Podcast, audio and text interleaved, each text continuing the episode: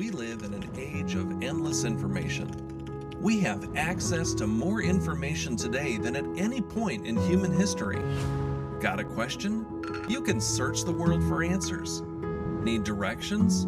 Maps can lead you just about anywhere. Need to buy something? You can locate it, make your purchase, and have it shipped to you all in a few minutes. But access to all this information doesn't necessarily make us wiser, happier, or provide any deeper meaning in life. The wisest man who ever lived had everything he desired, but came to the conclusion that life without meaning is empty. But a life spent searching for the answers God provides is a life worth living. We've been going through the book of Ecclesiastes together. It is an Old Testament book, but and it is it is a book that maybe you don't usually think of when you think of the Old Testament, but uh, it's an amazing book. It is 3000 years old this book is. And yet Solomon who was so intelligent and he was so wise, this guy Solomon really hit on the, the deepest questions that people are really asking still today. It's amazing. It's like there's been no time difference between 3,000 years ago and today. He deals with life's biggest questions and he, he comes, he helps us begin finding the answers of those questions. And we've been seeing that. In chapter one, he talked about okay, what is, what is the purpose of life anyway? What is the meaning of life? And helped us get started in answering that question. And in chapter two is how can you have a happiness that is so deep, so strong, so dependable that no matter what you go through, no matter how hard and bad it is, that joy, that deep happiness will not leave your life. It was a great a great time as we walk through what he said, what Jesus said about this thing the Bible calls joy. And how do we grow it in our life? And then last week, we talked about how do we make the most of our time, knowing that all of us have limited time. We have limited years. We're going to come and go off the scene. And how do we make the most of the years, of the time that we have in our life? As I was studying Ecclesiastes and have been for the last couple of months before we started the series, and I'm just trying to immerse myself in this book and understand what is he saying, what is he teaching us in the book. I'm going to tell you, I was looking forward to this series because honestly, I've needed this. I, there's a time that all of us need to sort of have a reset and some things sort of recalibrated in our life, and I felt the same way. And I really felt like and still feel like that that the topics that we're dealing with is a great way to start a new year, sort of get going in the right direction with the right emphasis in our life. So we're not, we're not a bit surprised, are we, that we would come to the next question, and that is what should be now the focus of my life? Since we've gone through all these issues and questions that Solomon's taught us, what should now be the focus of our life? In reality, Jesus was asked the very same question. He was asked by a guy the same idea, though he used different words. That guy asked Jesus, What is the greatest commandment? And in Matthew 22, Jesus said, To love the Lord your God with all of your heart and soul and mind. That is the first and greatest of the commandments. And the second commandment is like it to love your neighbor as yourself. Now, look, that guy who asked Jesus the question, What was the greatest commandment? He could have very well said, What now should I focus my life on? And Jesus would have given him exactly the same words. That the focus of our life needs to begin with God. Then in there, it begins. It begins with God. That if you will let life begin with God, your life, if you will let your life begin with God, much of the fog of life will lift.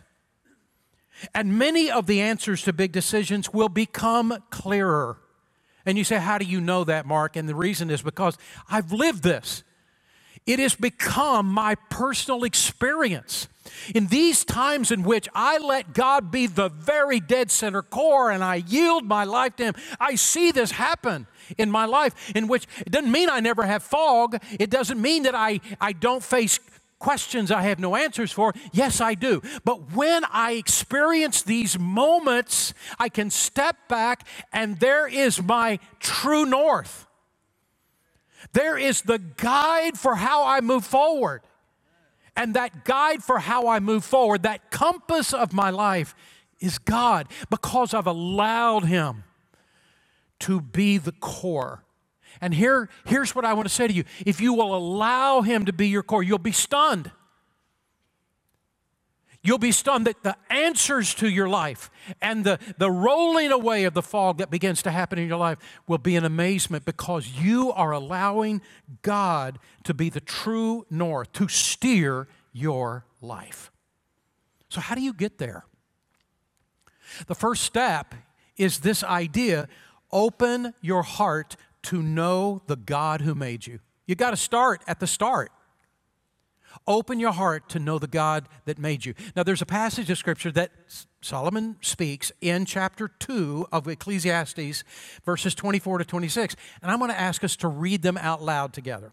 You don't have to stand, you can sit right there where you are, but I'm going to ask you to read them out loud with me uh, together.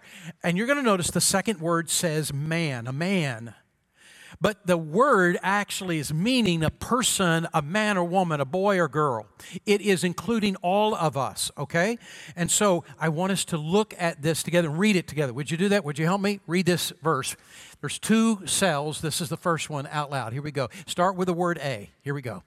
A man can do nothing better than to eat and drink and find satisfaction in his work. This too, I see, is from the hand of God. For without him, who can eat or find enjoyment? To the one who pleases God, he gives wisdom, knowledge, and happiness. But to the one who displeases God, he gives the task of gathering and storing up wealth to eventually hand it over to the one who pleases God. Now, what Solomon is saying to us in the passage is this the key to having the wisdom of solving the great problems and difficulties of your life. The key to having the understanding of living life to its best. The key to having the happiness that you desire in your life. It all begins with a growing relationship with God. It all begins there. God is not trying to take away the enjoyment of your life, He's trying to, to add to the enjoyment of your life. Give him the opportunity. Turn to God. Now, in order to do that, then, how do you come to know the God that made you?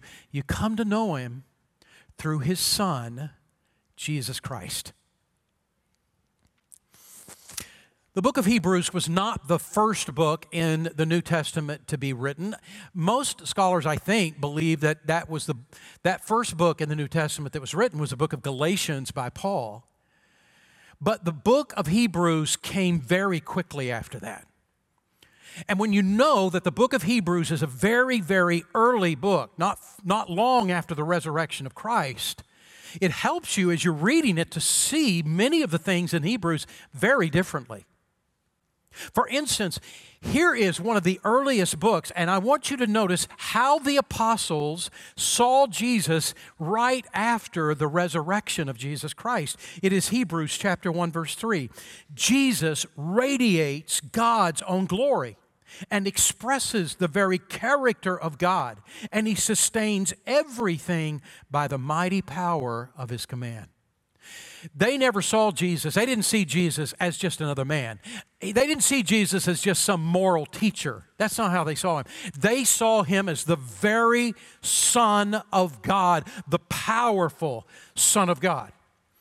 That's how they viewed him. Now, what happened with the resurrection, or leading up to the resurrection, is that the disciples believed that Jesus was the Messiah, but they still hadn't figured out what Messiah meant. And then the crucifixion happens, the resurrection happens, and they spend 40 days with him. after the resurrection. It's not just, okay, one appearance of Jesus and off he goes. He spent 40 days with them, and the scripture says that he taught them now from a whole different perspective. They saw the resurrected Jesus. And one of the things that he taught them that they came to understand is exactly who is he? The Son of the living God. Now, with that in mind, listen to Romans chapter 5, verse 1. Therefore, since we have been made right in God's sight by faith, we have peace with God because of what Jesus Christ our Lord has done for us. Do you notice the first part of the verse? He says that since we've been made right in God's sight by faith, I guarantee you there's some in this room, and you really believe that you become right in God's eyes by living good, by doing good deeds, of trying to help people coming to church. If I come to church after a while, God will say, Boy, you're really looking good. You are really doing good stuff. and now God will feel better about you. Now you will look right in God's eyes. But here's the truth there is not anything you and I can do for God to see those things, those good deeds that we do, and us to be made right in God's sight. You and I cannot ever earn our way to heaven. Notice what the verse says it says, We have become right in the eyes of God because of faith. Our faith in what Jesus Christ did on the cross. Jesus came. The disciples came to understand it fully. Jesus came, the Son of God, was in heaven, left heaven, came to the earth and for one greatest purpose, and that was to die on the cross to pay the penalty for your sin and mine. Because of what you and I have done, He died on the cross to pay the penalty for our sin, and He rose again from the grave. And now we come to know God through His Son, Jesus Christ, when we by faith commit our heart to Him. Listen to what He says in Romans chapter 10 and verse 9.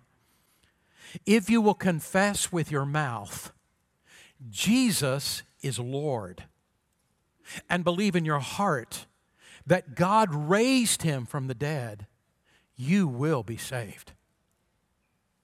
What does it mean when we confess with our mouth that Jesus is Lord? Every one of us have a throne in our heart. Every one of us have a throne, and we sit on the throne most of the time. But when we come to the place in which we take ourselves off of the throne of our life and we put Jesus Christ on the throne of our heart and we say, I confess with my mouth, Jesus, you are the Lord of my life. I give the throne of my heart to you. You lead me. When we confess with our mouth that Jesus is Lord and we believe in our heart so much that we commit ourselves to Jesus, we believe in our heart that He rose from the dead, you're saved. You begin this new relationship with God. I know that there are people in this room today, and you have not yet taken that first step. Maybe you didn't understand it. Maybe you didn't understand what to do. But I hope today, before you leave this building, that you will go to the Next Step Center. I'll point it out at the end of the message. But the Next Step Center, talk to one of our ministers, and today you would begin a new journey with God. Come to give your heart to Him by faith in Jesus Christ. Receive Jesus as your Savior and begin a new relationship with God. Now, Solomon takes us from that point and he says, Now you've begun this relationship. How do you take it to the next step? Learn how to more authentically worship God. That's how we do it. And this is what Solomon is talking about in Ecclesiastes chapter 5. And this is where we're going to put most of our time this morning.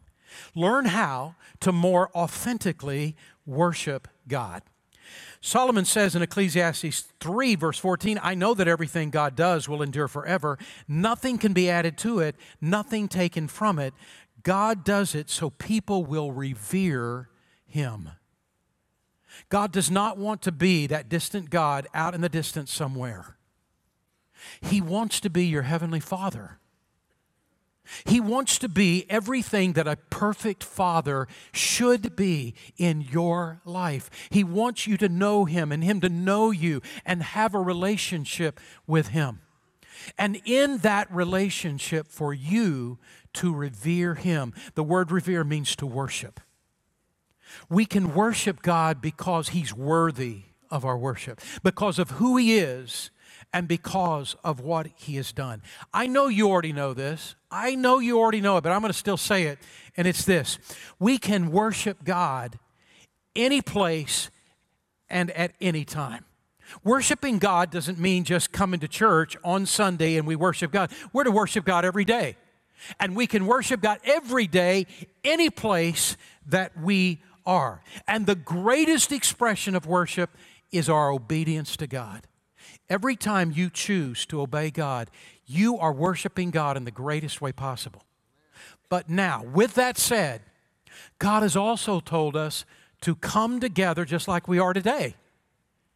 God has told us to gather together because there is strength. When we come together and we join our voices together in worship of God, there is strength when we come together. And listen to what he says in, in Hebrews chapter 10, verse 25. Let us not neglect our meeting together, as some people do, but encourage one another, especially now that the day of his return is drawing near. God is saying, I want you to get together on a regular basis, like we're doing on Sunday, because there is strength in coming together. Now, with all of this in mind, listen to what Solomon is going to advise us to now about this time of worship when we gather together. What is this time of worship to be like? Ecclesiastes chapter 5 verse 1. Guard your steps when you go to the house of God. Go near to listen rather than to offer the sacrifice of fools who do not know that they do wrong. Do not be quick with your mouth. Do not be hasty in your heart to utter anything before God. God is in heaven and you are on earth, so let your words be few. Now, What is he saying? Well, the first thing that he's saying is this when we come before God, come prepared. Come prepared ahead of time to meet with him. Guard your steps when you go to the house of God. In other words, when we come to church on Sunday, come prepared already before we get here to worship God. Warren Wiersbe says it this way that the worship of God is the highest ministry of the church and must come from devoted hearts and yielded wills. And what he's saying is this before we come even to the church, we need to come with our hearts prepared. We need to have a time in which we get things right with God before we get in the car and even come. We need to get right things, get things right in our relationships with others where there is some breaking of relationship between you and somebody else. We need to get those things right before we come so that when we come and worship before the Lord, we worship with a clear heart, with a clear mind. Prepare before you come to worship God. The second thing Solomon is saying is this when you come to church, come with an attitude an attitude of humility and awe of God. See what he says in verse 7? Much dreaming and many words are meaningless. Therefore, stand in awe of God.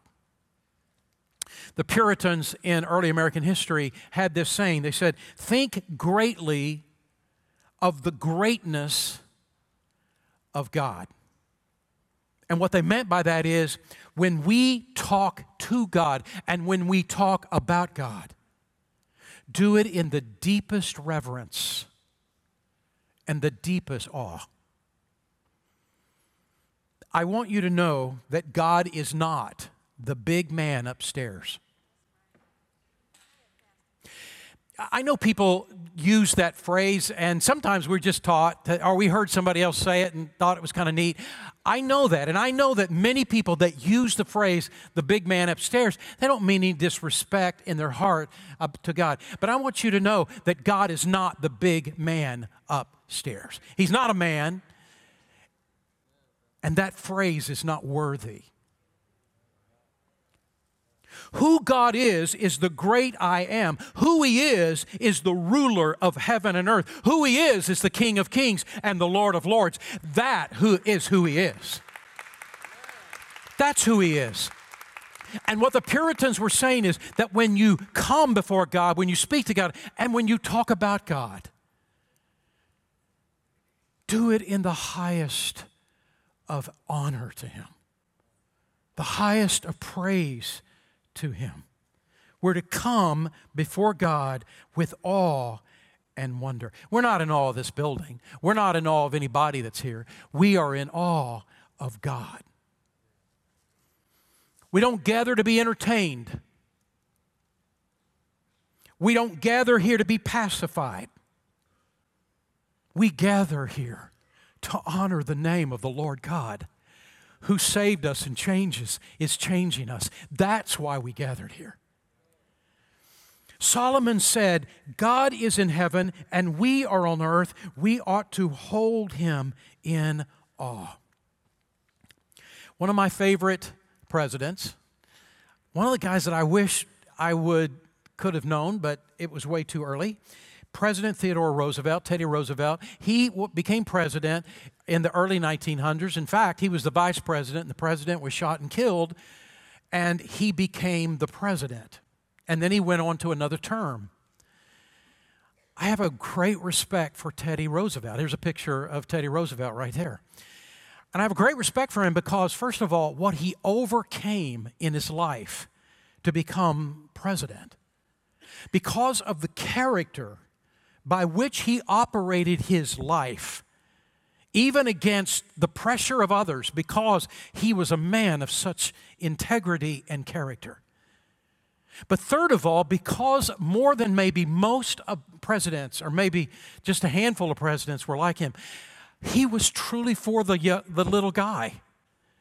He truly fought against people that were, were uh, bringing injustice to the little guy, and I really respect him for that. A little bit of it also is because of the bombastic personality of Teddy Roosevelt. Here's a picture of Teddy Roosevelt, and if you'd have known him, this is what you'd see a whole lot. The guy was, he was Mr. Personality. And one historian said it this way Teddy Roosevelt is the bride at every wedding and the corpse at every funeral. Does that sound weird to you? But what the person meant was it didn't make any difference who the bride was of the wedding. When Teddy Roosevelt arrived in the room, all the attention went to him. Didn't matter who was in the, the, the casket. If he went to a funeral, all the attention went. He walked into the room, and there was this, this bombastic Mr. Personality guy, and all the attention went to him. And I think he loved every second of it. But he was just a bombastic guy. There's another reason, and that was he truly loved God. He truly loved God. He made the statement at his inaugural address, I reverently invoke for my guidance the direction, the direction and favor of Almighty God. And he meant it. It is told about him that when people would go to the White House and they would spend the night in the White House as guests of the Roosevelts, that every time, every night that there were guests in the White House, that he would take the guest outside at night to the backyard of the White House. I don't usually think of the backyard of the White House, but he would take him to the backyard of the White House, and there he would talk about how big God is and the majesty of God, looking up at the stars and all the universe out there. And then he would ask people if they would just, just in silence, just stand there and look at the universe for a little while. And then when it was done, he said, Okay, I believe we're all small enough now. Let's go to bed. In other words, we shouldn't go to bed until we have first recognized in a fresh new way this is a great God. This is a big God, the God of the universe that we serve. Worship is holding God in awe. Third, worship is an opportunity to be reminded of who God is and to let God know that we love Him. I love the worship at Sugar Creek. I mean, don't you? I mean, I love the worship here. I love the I love first service and the hymns, the old hymns. They feed my soul. I love those hymns. I love the second and third service and the contemporary music. I love it. It feeds my soul. I get I get to do what none of you get to do. I get to come to three services. And I get to all the different kinds of music, and it feeds my soul. I love our worship leaders here. I work with these guys. I rub shoulders with these guys all week long. I know who these guys are. And I want you to know they're the real deal. What, when they lead us in worship, they, they really mean that. They are really living that. They really do love the Lord. I love Tony Price. I, I respect this man who leads our worship ministry. I respect him. He, he is one of the best mentors of young men. He is one of the best mentors and one of the best leaders I've ever encountered in ministry. I love the worship of this church. But now, having said that, I want to say this. But the worship of this church's goal is not to please me. And the goal of the worship of this church isn't to please you. Because you and I are not the object of the worship. The whole idea of the worship of this church is to please God because God is the object of the worship. And we we're not the evaluators of the worship, we're the participants. We're not the evaluators. Well, let's see, did we get an A in worship today or did we get a B? That isn't us, that's not our job. We are the participants, and God is the object, and God is the evaluator of the worship. And by the way, He's not just evaluating the guys on the platform, He's evaluating me and you when we worship. Is our worship coming from a true heart? Are we hypocrites? And this is what Solomon was talking about when he said in Ecclesiastes 5:1, guard your steps when you come to the house of the Lord. Go near to listen rather than to offer the sacrifice of fools, of acting like you're one thing and when you're not, and you know good and well that tomorrow you'll be a different person. No, he is saying, when you come to my house, I want you to get your act together and I want you to be authentic. I want you to be genuine and I want your life to be changed. How do we know when we have truly worshiped God? Well, now we got to go to the New Testament to get that question answered. And we go to the book of Ephesians, chapter 5, verse 18, and listen to what he says. Don't be drunk with wine because it'll ruin your life. Instead, let the Holy Spirit fill and control you. And when the Holy Spirit is controlling your life, what will happen? Then you will sing psalms and hymns and spiritual songs among yourselves, making music to the Lord in your hearts.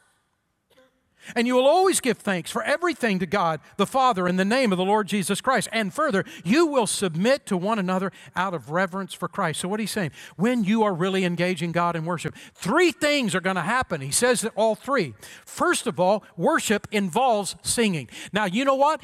We can worship in far more ways than just singing, and the greatest worship is obedience, but worship does include singing.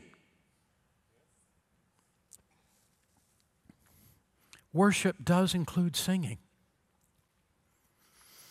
I know that there are some who come to worship and they think to themselves, I, I am terrible. I'm a terrible singer. I can't carry a tune. But let me tell you something the probably worst singer that has ever lived is my, was my dad. He could not carry a tune to save his life, and he knew it. And when you were standing beside him and he was singing, you're thinking, What song is he on? It's not this one. I, but he knew that he was totally tone deaf. He, he was totally tone deaf. But I want to tell you, when you are standing next to him, he is singing for all he's worth. And he already knows he can't carry a tune, and he doesn't care because singing to the Lord means I love God, not, I'm not auditioning for you. Okay? I am singing to the Lord. And he sung because he loved God, my dad. He sung to the Lord. My dad's in heaven right now. When I get to heaven, I'm going to find out. First thing I'm going to find out is, is he right? He was hoping, you know, what the, the scripture says that when you get to heaven, the last will be first, first last. He figured when he gets to heaven, he'll be the best singer in heaven because the last will be first. And I'm going to see if that really actually happened. He already knew he couldn't sing very well, he didn't care. And in fact, he so loved God, he couldn't stay silent. He couldn't stay silent. And here's what I want to say to you. Please don't just stand there and watch other people worship because, hey, I can't carry a tune. I'm not a good singer. We don't care. What we care about is you praising God. It's the only thing that really matters. When I was growing up, uh, uh, the, the, the, guys growing up would, would always heard the same thing. You maybe have heard it too that, you know, singing's for the girls. And real men don't sing, real men just stand there. Well, actually, singing is not just for the girls. People who know Jesus and love Jesus and want to express that love to Jesus, they're the ones that sing males and females. And so here's what I'm going to ask. Look, I get it, and you may just blow me off on this, but I'm going to say to dads, to the dads, I just want to say to the dads, even if you don't feel like you're that great of a singer, I wish you still would sing. Because there are eyes watching you. You got little guys watching you, and you know what? You're their hero. You really are. Now, one day you won't be. They'll be teenagers, and that'll all that hero stuff will be gone. But while you still can be, you are their hero, and they need to see their hero modeling because you don't want them to model a just quietness while other people are praising God. One of the things that happens in worship is we sing. The second thing, worship involves gratitude. Ephesians 5:20, and you will always give thanks for everything to God the Father in the name of our Lord Jesus Christ. He says that when we worship God, something happens, something changes on the inside of us. I'll just admit to you that there's sometimes I come to church, I've had a really tough week. I have had a not so great week. I've had times in which I don't even want to sing because I feel all of that pull against it. And maybe that's how you feel sometimes. But I still sing I still praise. And sometimes what happens in us is that when we still sing and we still praise God and we don't feel like it, what happens is, is that when we are praising, all of a sudden the words we speak get into our heart and start, start changing how we feel.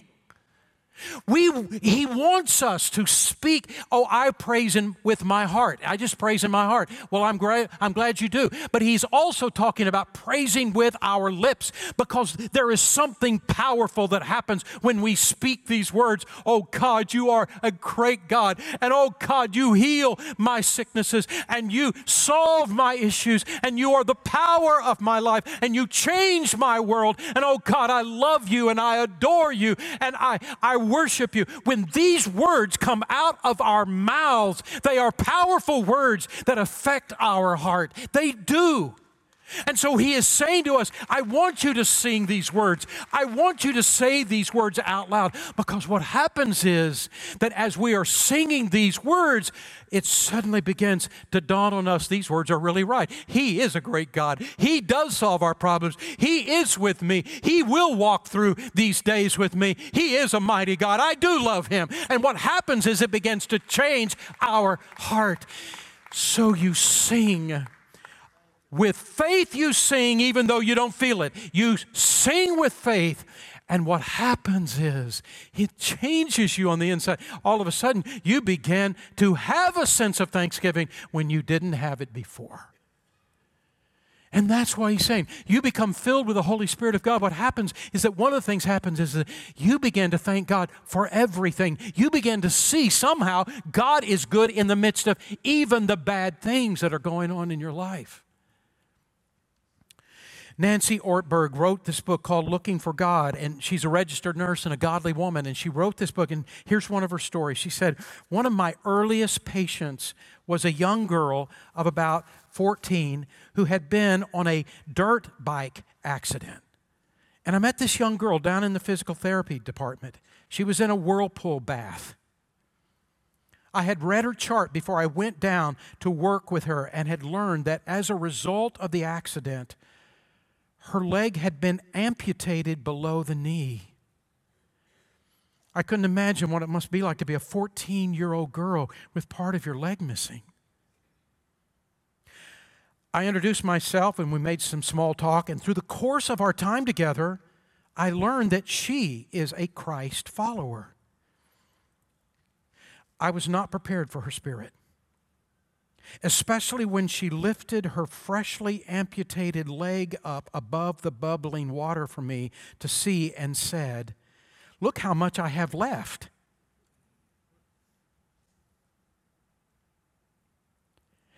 She actually, or excitedly, told me that since the doctors were able to amputate below the knee, it was much easier to fit prosthesis.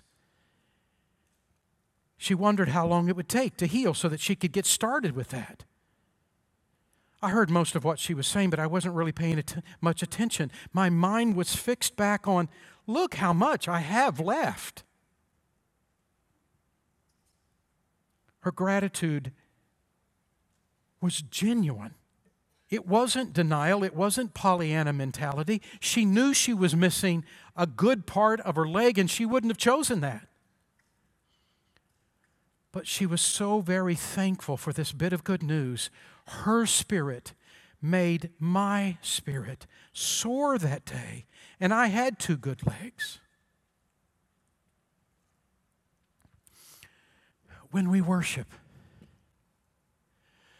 it actually brings us the ability to thank God for everything. And verse 21 says, worship involves an improved relationship with each other. Ephesians 5:21 and further you will submit to one another out of reverence for God. And what he's saying in the verse is when we worship God, he so changes our heart, we actually get along with other people better.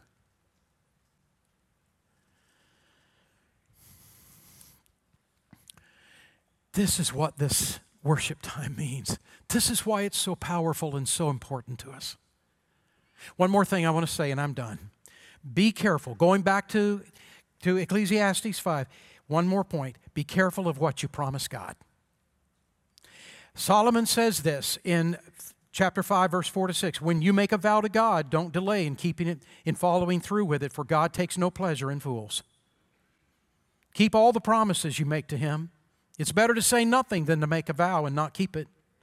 Don't let your mouth make you sin. And don't defend yourself by telling the temple messenger, who today it's, it's a pastor, by telling the pastor that the promise you made was a mistake. Why should God be angry at what you say and destroy the work of your hands? A vow, he's talking about making a vow, and a vow is a pledge, it is a promise to God. Have you ever made a vow? If you've gotten married, you have. Because in your marriage ceremony, you made a vow to your spouse in the eyes of God, and it was even said that way, in the hearing of God. So, how are you doing with that vow? And what Solomon is saying is that I'm not telling you not to ever make a vow. I'm saying you be careful when you do. Don't make promises to God that you aren't going to keep.